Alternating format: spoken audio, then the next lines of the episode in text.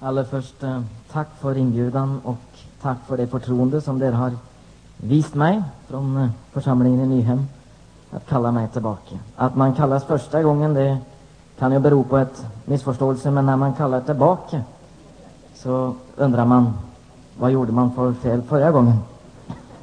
Så man skulle komma tillbaka och rätta upp det. Men eh, tack för det förtroende som ni har visat mig och tack för att det ser ut som ni förstår vad jag säger. Ni ser i alla fall ganska intelligenta ut. Annars får man vara glad om man inte snackar dansk när man kommer hit. Men det sägs att det är dansk vi ska snacka i himlen. För Paulus var i himlen och där hörde han ord som han inte kan säga.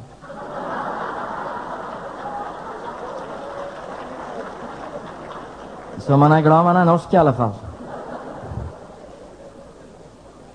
Vi har delat eh, två förmiddagar bibelstudium och predikningar om att kommunicera evangelium. Och det ska vi göra idag också. De två bibelstudierna som jag har haft, de får jag vara ansvarig för själv, men det jag ska hålla idag, det är inte mitt. Jag har mött en man eh, som har gjort väldigt djupt intryck på mig. John Stott. Jag har arbetat i Lausanne-bevägelsen, eller Lausanne, i, ja, i Lausanne-bevägelsen genom i Norge och mötte John Stott som var med och betydde så väldigt mycket för Lausanne-rörelsen allerede i juli 1974.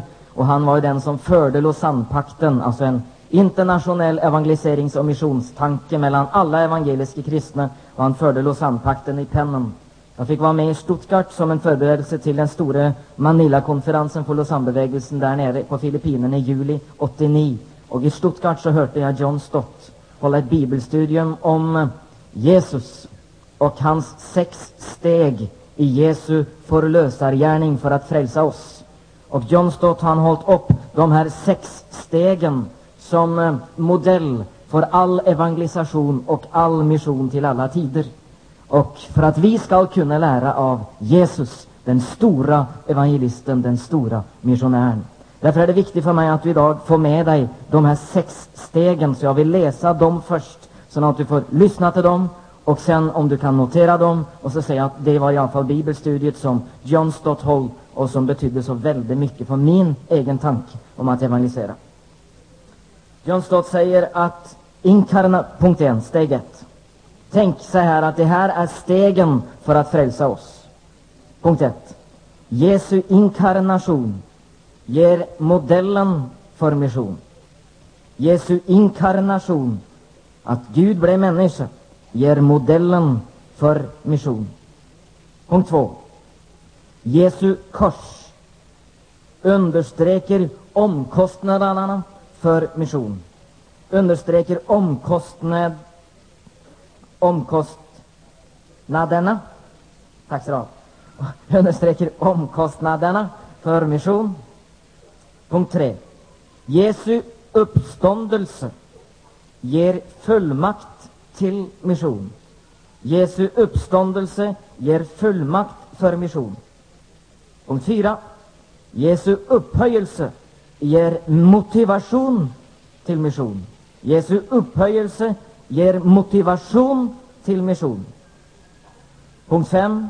Jesu andeutgytelse ger kraft till mission. Och punkt 6. Jesu genkomst visar att det hastar, att vi har bråttom, att det är en tidsbegränsning för mission. Sex steg i Jesu liv, förlösegärning för att frälsa oss och John Stott hållt upp som en modell för att inspirera oss för att gå samma vägen, att lära av Jesus. Herre, vi beder dig med den heliga Ande. Herre, vi ber om mer än ord. Vi ber om mer än tankar. Vi ber om levande intryck av dig själv. Herre, jag ber om det i Jesu namn. Kom med den heliga Ande och med ditt ord och vär oss nära. Jesus, jag ber om det i Jesu namn. Tack att du öppnar oss för ditt ord och du öppnar ordet för oss. Och jag ber dig, Herre, lär mig att tala rätt om dig. Lär mig, Herre, att tala rätt om dig. Amen. Amen.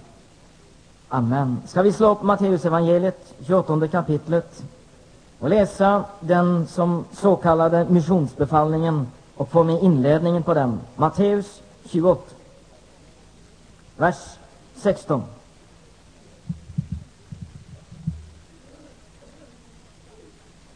Missionen startar icke ved att se behoven. Missionen startar heller inte med att se resurserna. Missionen startar vid att se Jesus själv. Det är alltså inte en vision av nöden i första hand. Det är inte en vision av behoven i första hand. Det är en vision av Jesus själv. För de som har sett Jesus, för de som har sett vem han är, hur han är, kan inte låta bli att berätta om det.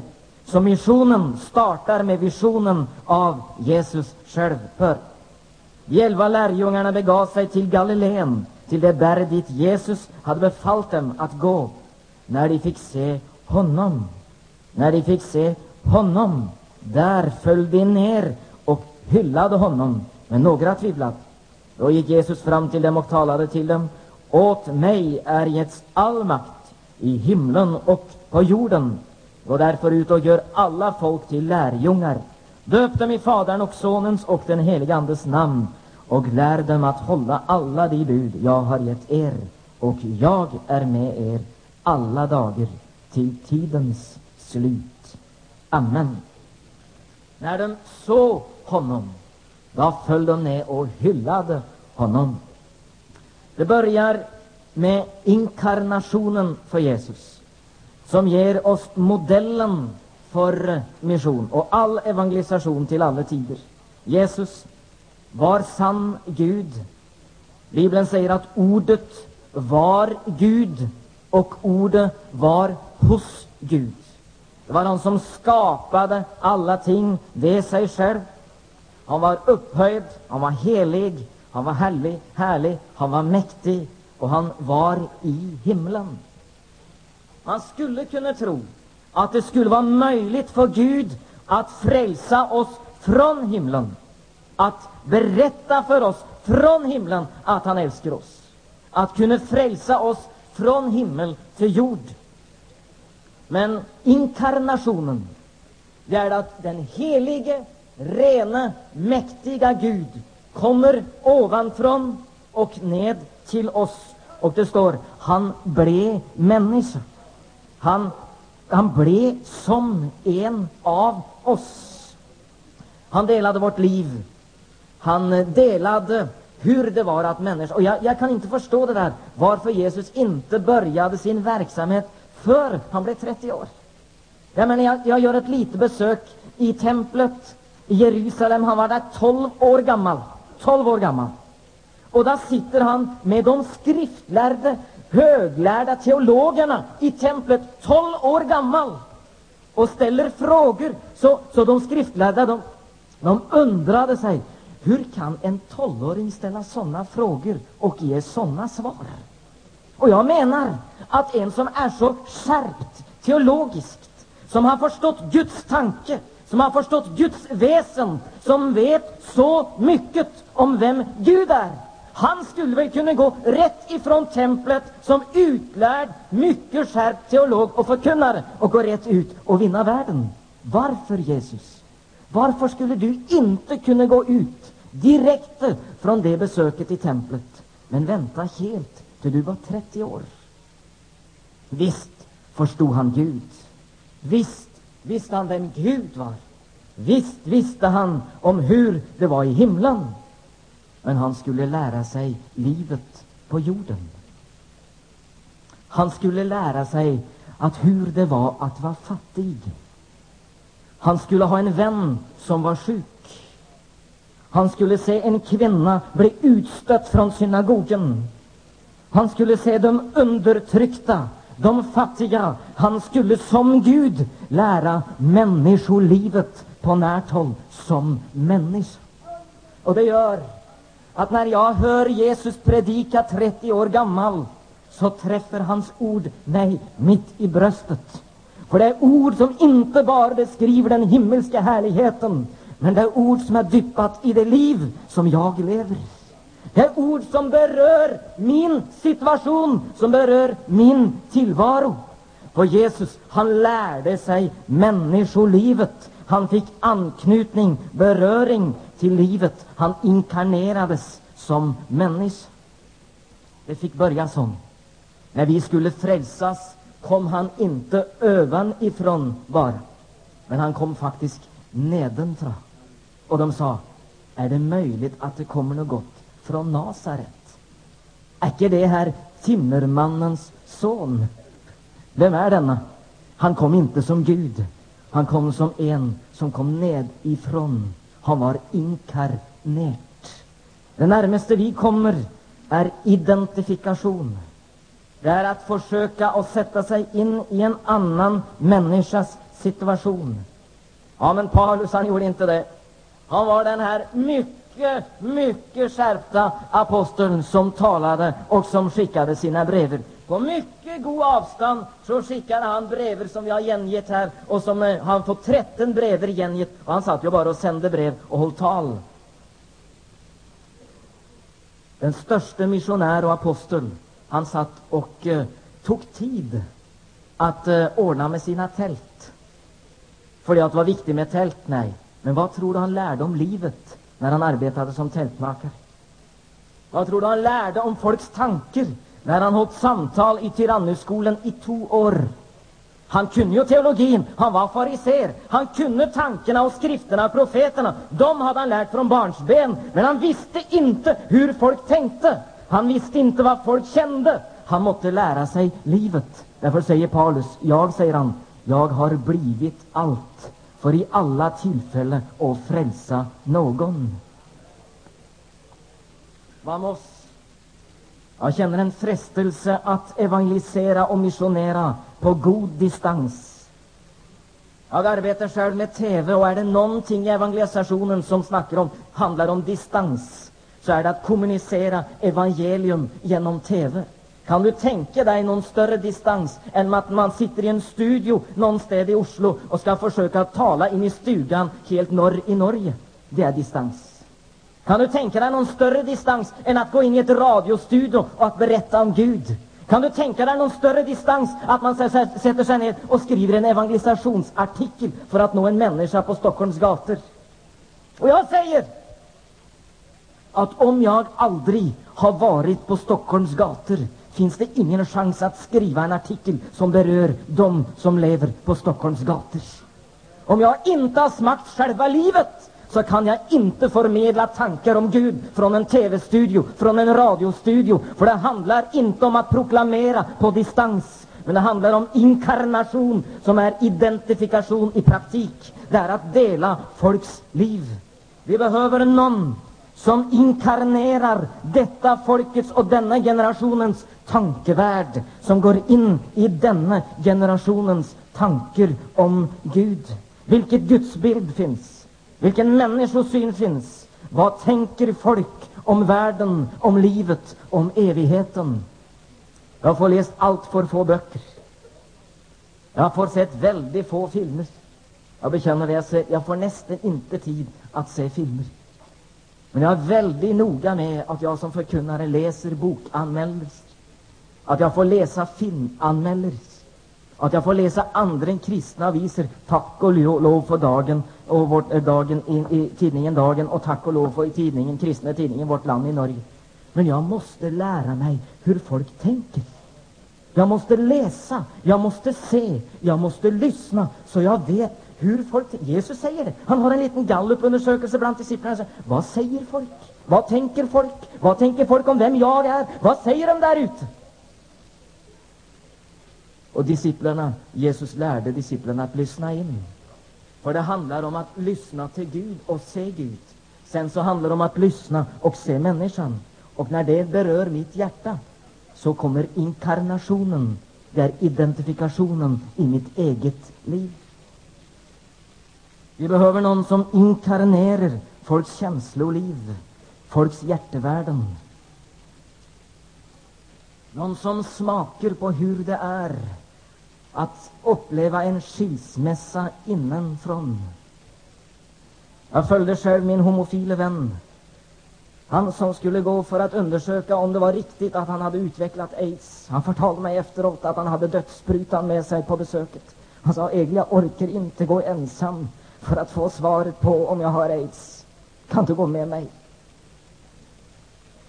Jag vet och jag säger, vi ska vara mycket frimodiga i talet mot synden. Men vi måste också känna på smärtan till de som synder och de som lider.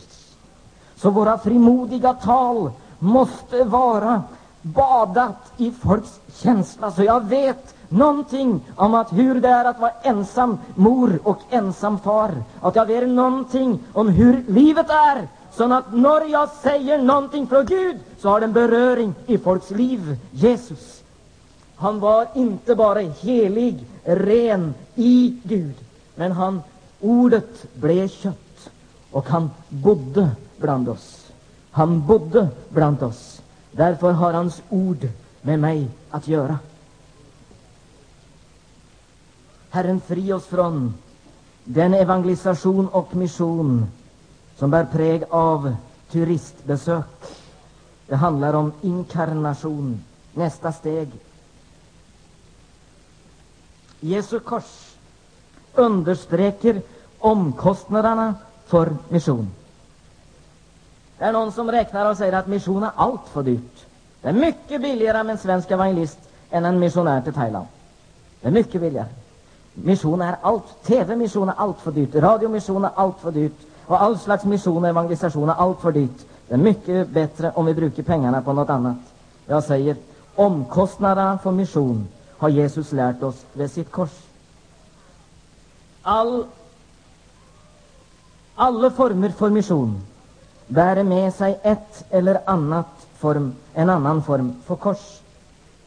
Och alla Bibelns exempel på dem som har förmedlat, kommunicerat evangelium är berättelsen om Herrens lidande tjänare. Alla de här tjänarna fick betala ett pris för att ge evangelium. Och de fick se Herren själv betala priset med sitt kors. Esaias, han som var profeternas evangelist, han blev också kallad Herrens lidande tjänare. Paulus, den största apostel och missionsledare genom alla tider, han skrev sina brev från fängelse och han säger Mist icke motet för de jag nå lider för deras skyld. Det är ju en ära för er. Han var Herrens lidande tjänare. Jesus själv snackar om sitt lidande till sina discipler och de säger nej, Herre, det ska inte vederfaras dig. Du måste inte gå att lida och dö i Jerusalem. Då säger Jesus till Peter, vik bak mig, Satan, för du har ingen aning eller sans för det som hör Guds riket till. Omkostnaden för missionen är Jesu kors.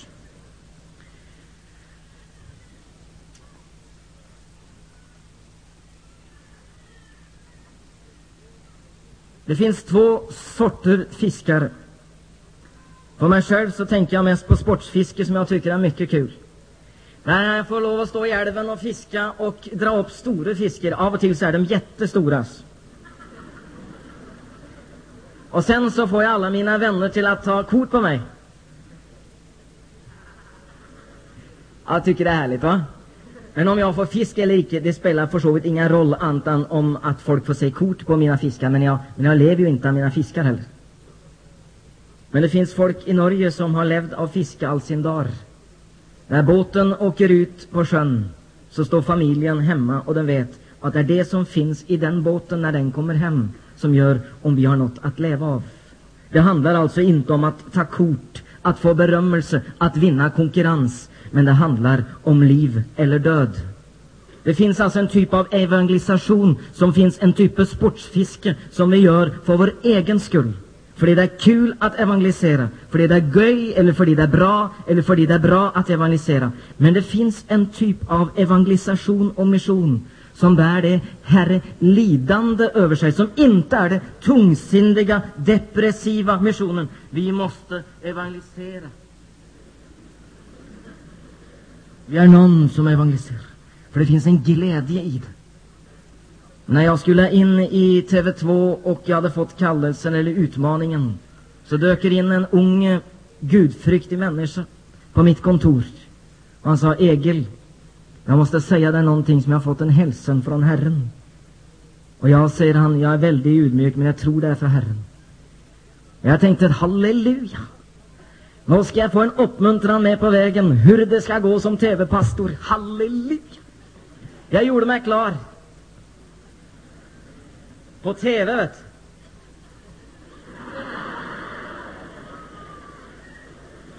Så började han att gräta. Så berättade han någonting för mig som jag vet ligger där framme.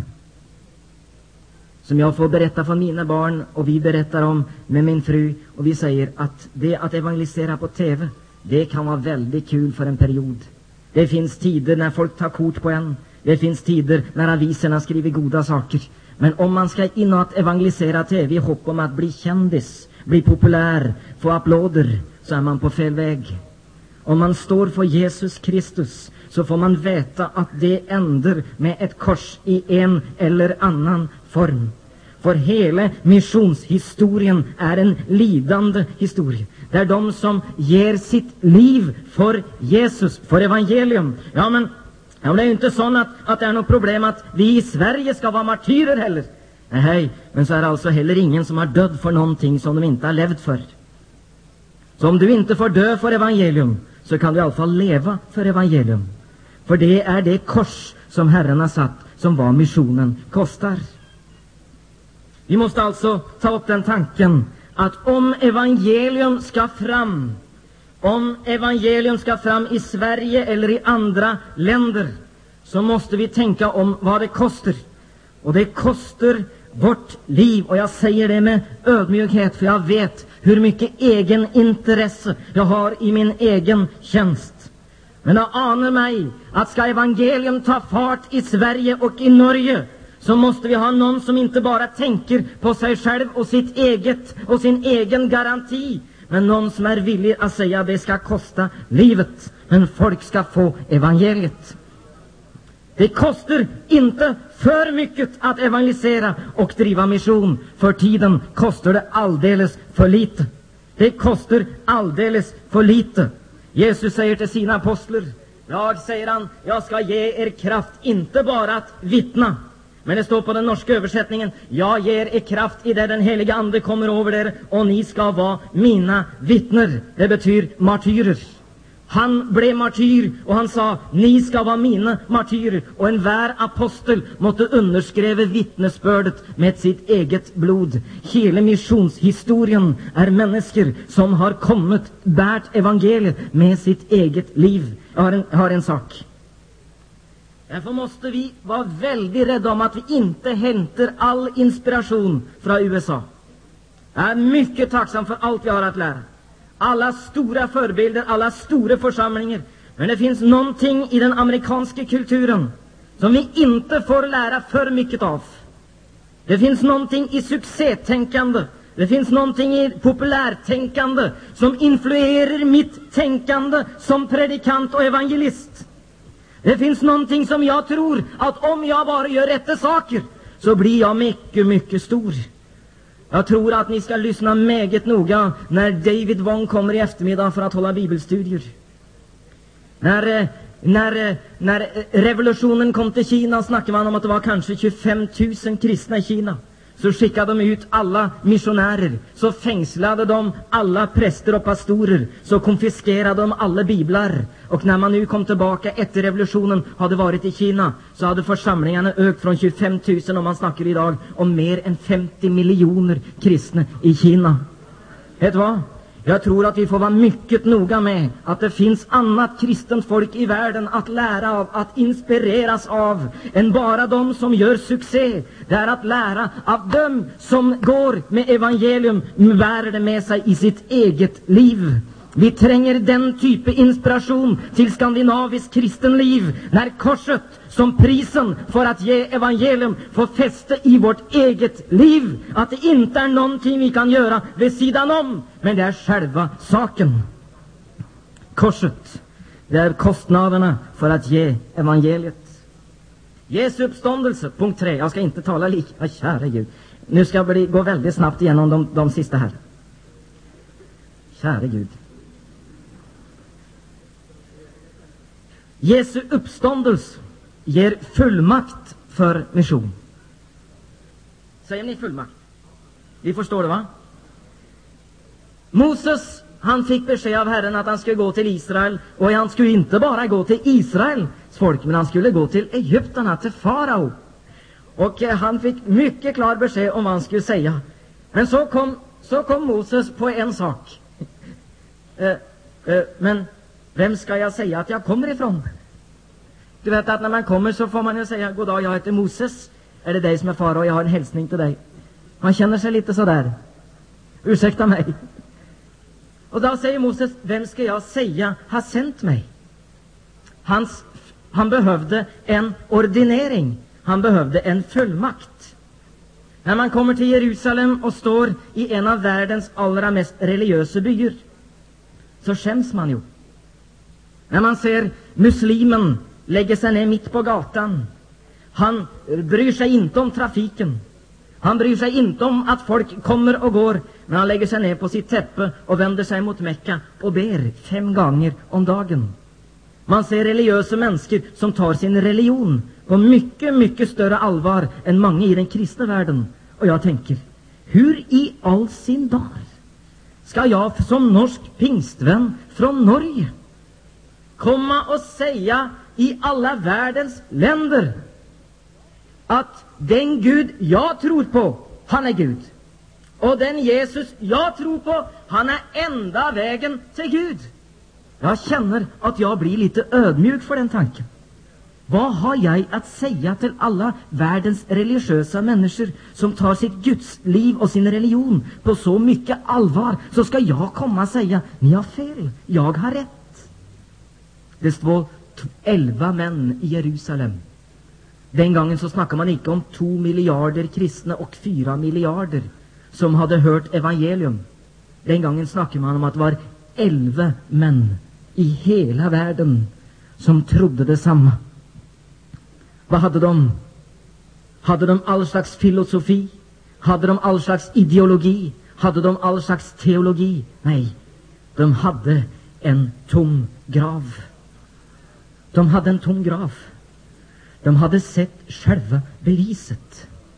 De hade sett att profeterna hade rätt, att Gud är en och att Messias hade kommit.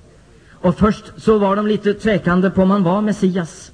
Men när han kom från den tomma graven som den uppståndne, då tänkte de, det här är vår fullmakt till världen. Och därför säger Jesus i missionsbefallningen, han säger, mig är given all makt. Fullmakten är Jesu allmakt. Därför säger Paulus att om Kristus inte var uppstånden, då var vår tro utan mening. Vårt Guds budskap var intet. Vi var framdeles i våra synder, och de är förtappt som döde i tron på Jesus. Då var heller icke Jesus Guds son. Men så säger Paulus, men nu är Kristus uppstånden. Vet du vad? Vi behöver en ny frimodighet i vårt kristna vittnesbörd. Vi måste inte besnäras av tanken att alla religioner har något gott i sig. Vi måste inte låta oss drabbas ner och säga, vilken frimodighet har jag? Vi bara säger, ja men, vi, vi, jag känner liksom att själva vittnesbördet, det ränner ut ur mig. Jag måste möta Kristus som den uppståndne och som säger att jag har all makt, att min frimodighet ligger i ett Guds bevis i en tom grav och att den uppståndne ordinerar sina apostlar och säger, jag ger er makt. Och han som har all makt, han ger sina discipler all makt. Och vet du vad? Det ligger i detta att han säger, dere kan icke möta någon makt som är större än den makten som jag har. Halleluja. Därför så var apostlarna väldigt frimodiga i manifestationen av Gudskraften. Och vi behöver Guds bevis i Skandinavien, i Norge och i Sverige. Vi behöver fler mirakler. Vi behöver under. Vi behöver tecken. Vi behöver inte bara logik. Vi behöver inte bara ideologi och teologi. Men, men vi måste ropa till Gud om att få Guds bevis att få fullmakten så att vi kan säga det här, jag är rädd, jag är självande, jag vet inte alltid vad jag ska säga, men han säger, jag kom med ons och krafts bevis. För Jesu uppståndelse är början till kyrkans undergärningar som ska bevisa att Gud är Gud och Jesus är uppstånden. Jag ger er makt. Och det här mandatet, det här mandatet ska vi vara väldigt noga om att vår frimodighet är i den uppståndne Kristus. Halleluja! Jesu upphöjelse ger motivation till mission.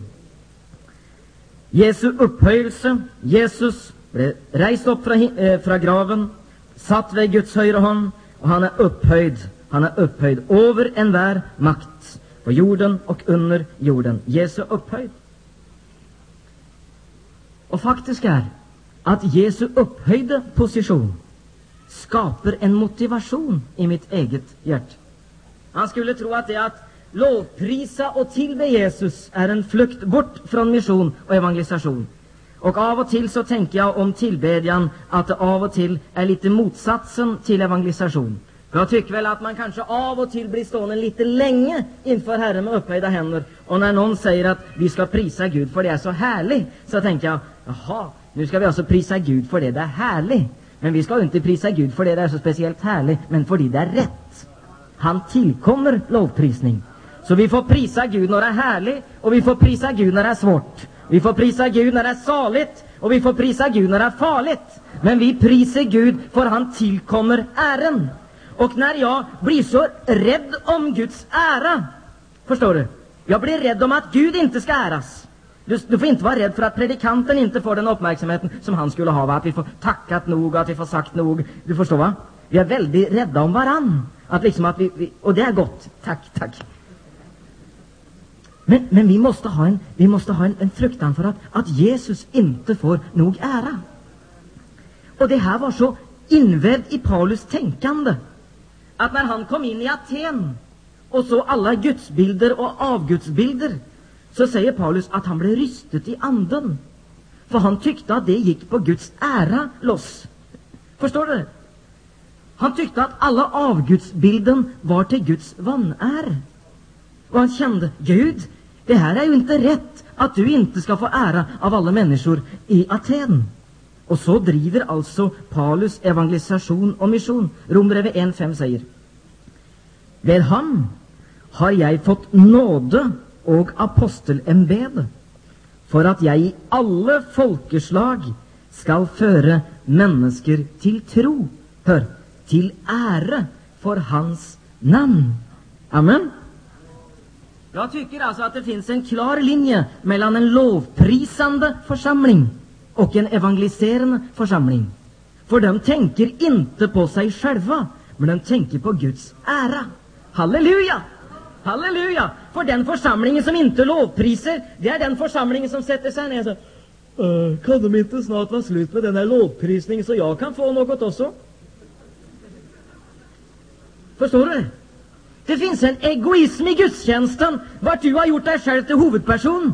För du tror att gudstjänsten handlar om dig.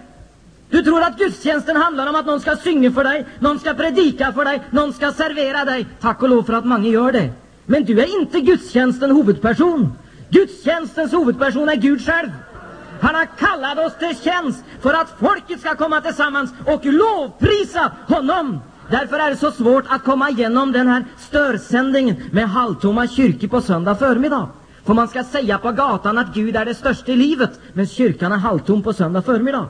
Därför är det starkaste vittnesbördet till Sverige som nation är en fullsatt kyrka söndag förmiddag som inte kommer dit i första hand för sin egen skull, men kommer dit för Guds skull. Vi ska där och lovprisa Gud. Halleluja! Och när den här tanken att Guds ära står på spill får lov att tränga in i mitt hjärta, så känner jag, för varje själ som omvänds så tillförs Jesu namn ära.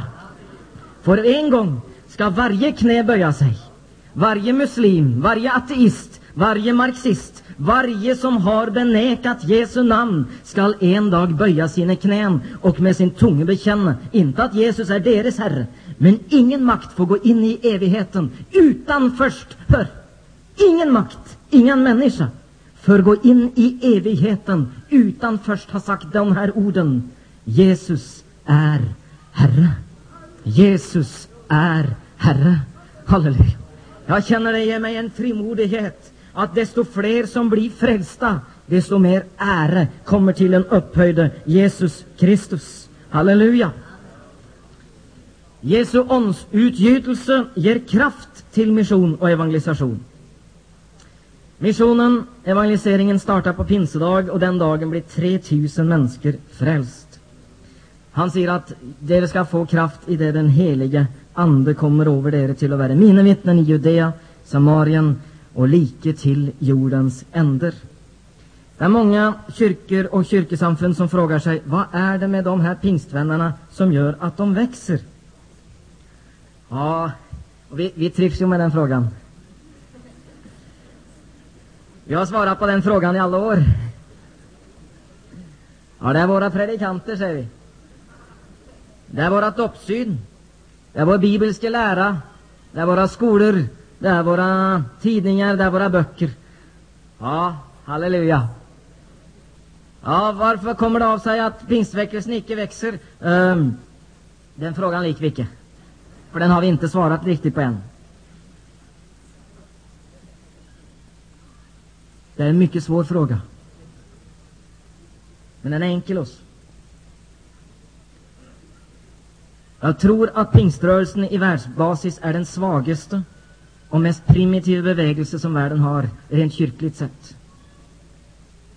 Men ni av tio som blir vunnet för Jesus i dessa dagar, ni av tio som blir frälsta, blir frälsta genom den karismatiska rörelsen och pinserörelsen på världsbasis. Ni av ti som blir frälsta blir vunnet genom den karismatiska rörelsen, genom förnyade kristna i alla församlingar, den så kallade, så kallade tredje bölgen och den klassiska pingströrelsen. Ni av ti som blir frälsta blir frälsta genom dem. Och vi säger, varför?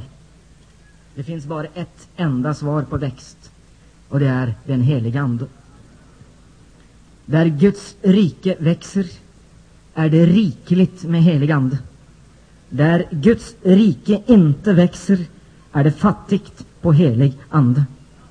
Jag tror att alla andra förklaringar och bortförklaringar, att tro att svaret ligger i samhället, i synden och allt det där. Det finns icke en regering i världen som kan ställa i stand så mycket galet att de kan hindra Guds rike att växa.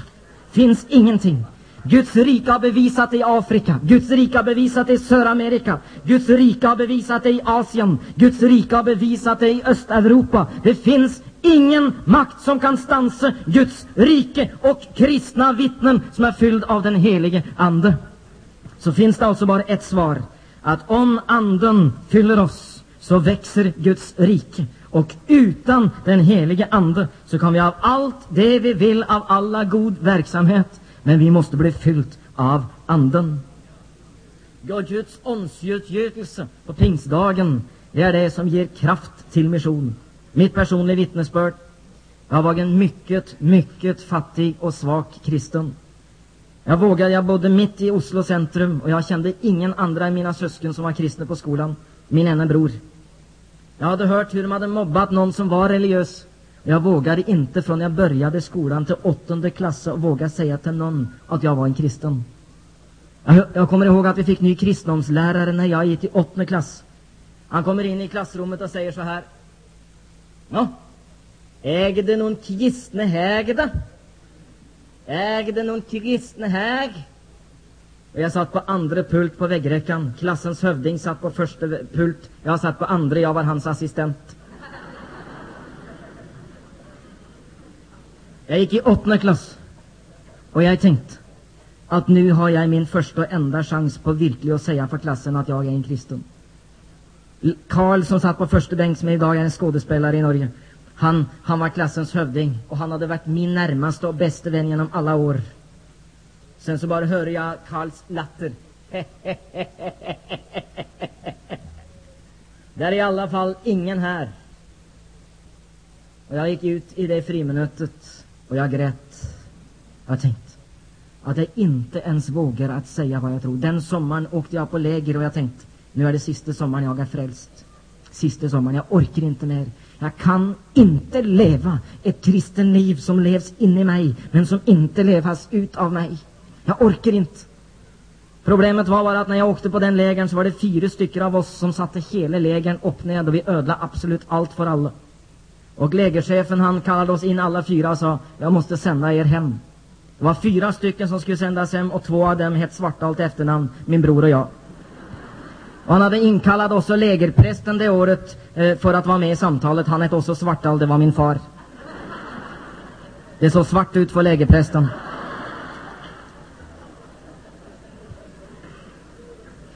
Och min far säger att jag är helt enig med dig, säger han. Du kan inte ha de här pojkarna på det här lägret. Allt går galet. De ödelägger absolut allt. Jag ställer mig helt hundra procent bak din avgörelse.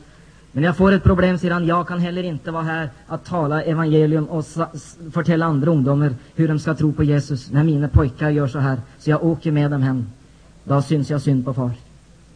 Då fick lägerprästen ett nytt, nej, lägerchefen ett nytt problem, för han var inte bara kvitt oss, men han blev kvitt lägerprästen också. Han sa, jaha, då får jag, då får jag invilga en provdag. En provdag skulle vara. En dag när vi skulle bevisa vem vi var, om vi verkligen tog oss samman. Den provdagen skulle vara den sista dagen jag skulle vara kristen. Jag har stoff i mig till det värsta. Jag vet vem jag är. Jag vet vilka längslar, vilka tankar jag gjorde om mitt eget liv. Jag vet vem jag är. Den provdagen, jag hade provat i, jag hade provat i alla år och så tänkte lägerchefen att om jag skulle prova en dag till så skulle det här gå bra. Var det någonting som jag hade haft så var det provdagar. Men den dagen så fyllde Jesus med med heligand. För det som folket kunde ge mig var en ny provdag, men det han gav mig var en ny nådedag. Han fyllde mig med helig ande så kraftigt att när jag kom under Guds kraft så blev jag uppfylld av en kärlek, en frimodighet. Jag säger, som inte var min egen. Jag var som kopplat till en kraftledning med resurser som jag aldrig kunde mana fram med min bästa vilja. Och det var som om hela livet blev nytt. Jag hade inte bara tagit mig samman och försökt en gång till, men jag hade totalt ramlat samman i egen svaghet.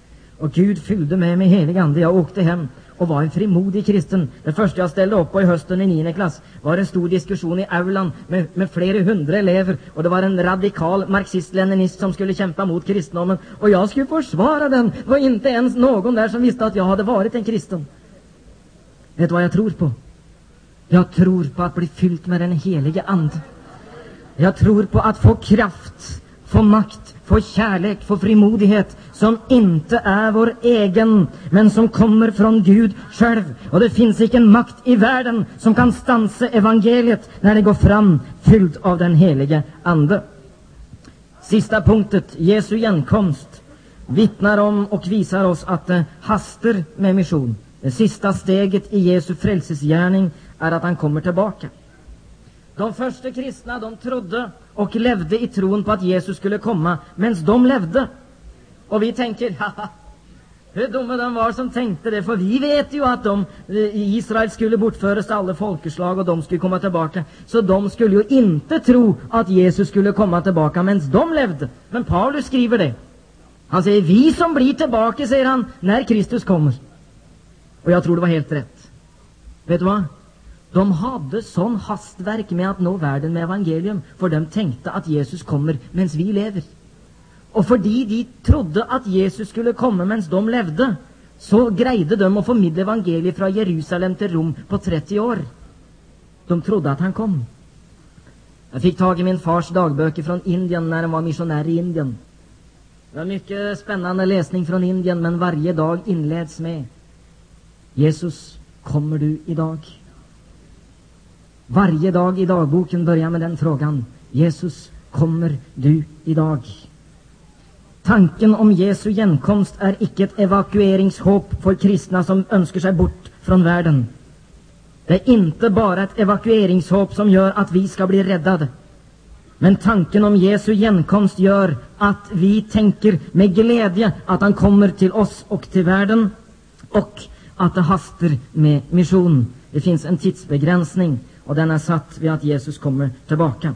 Alltså har vi dålig tid. Det vi ska göra för Jesus gör vi nu. Herre, jag prisar dig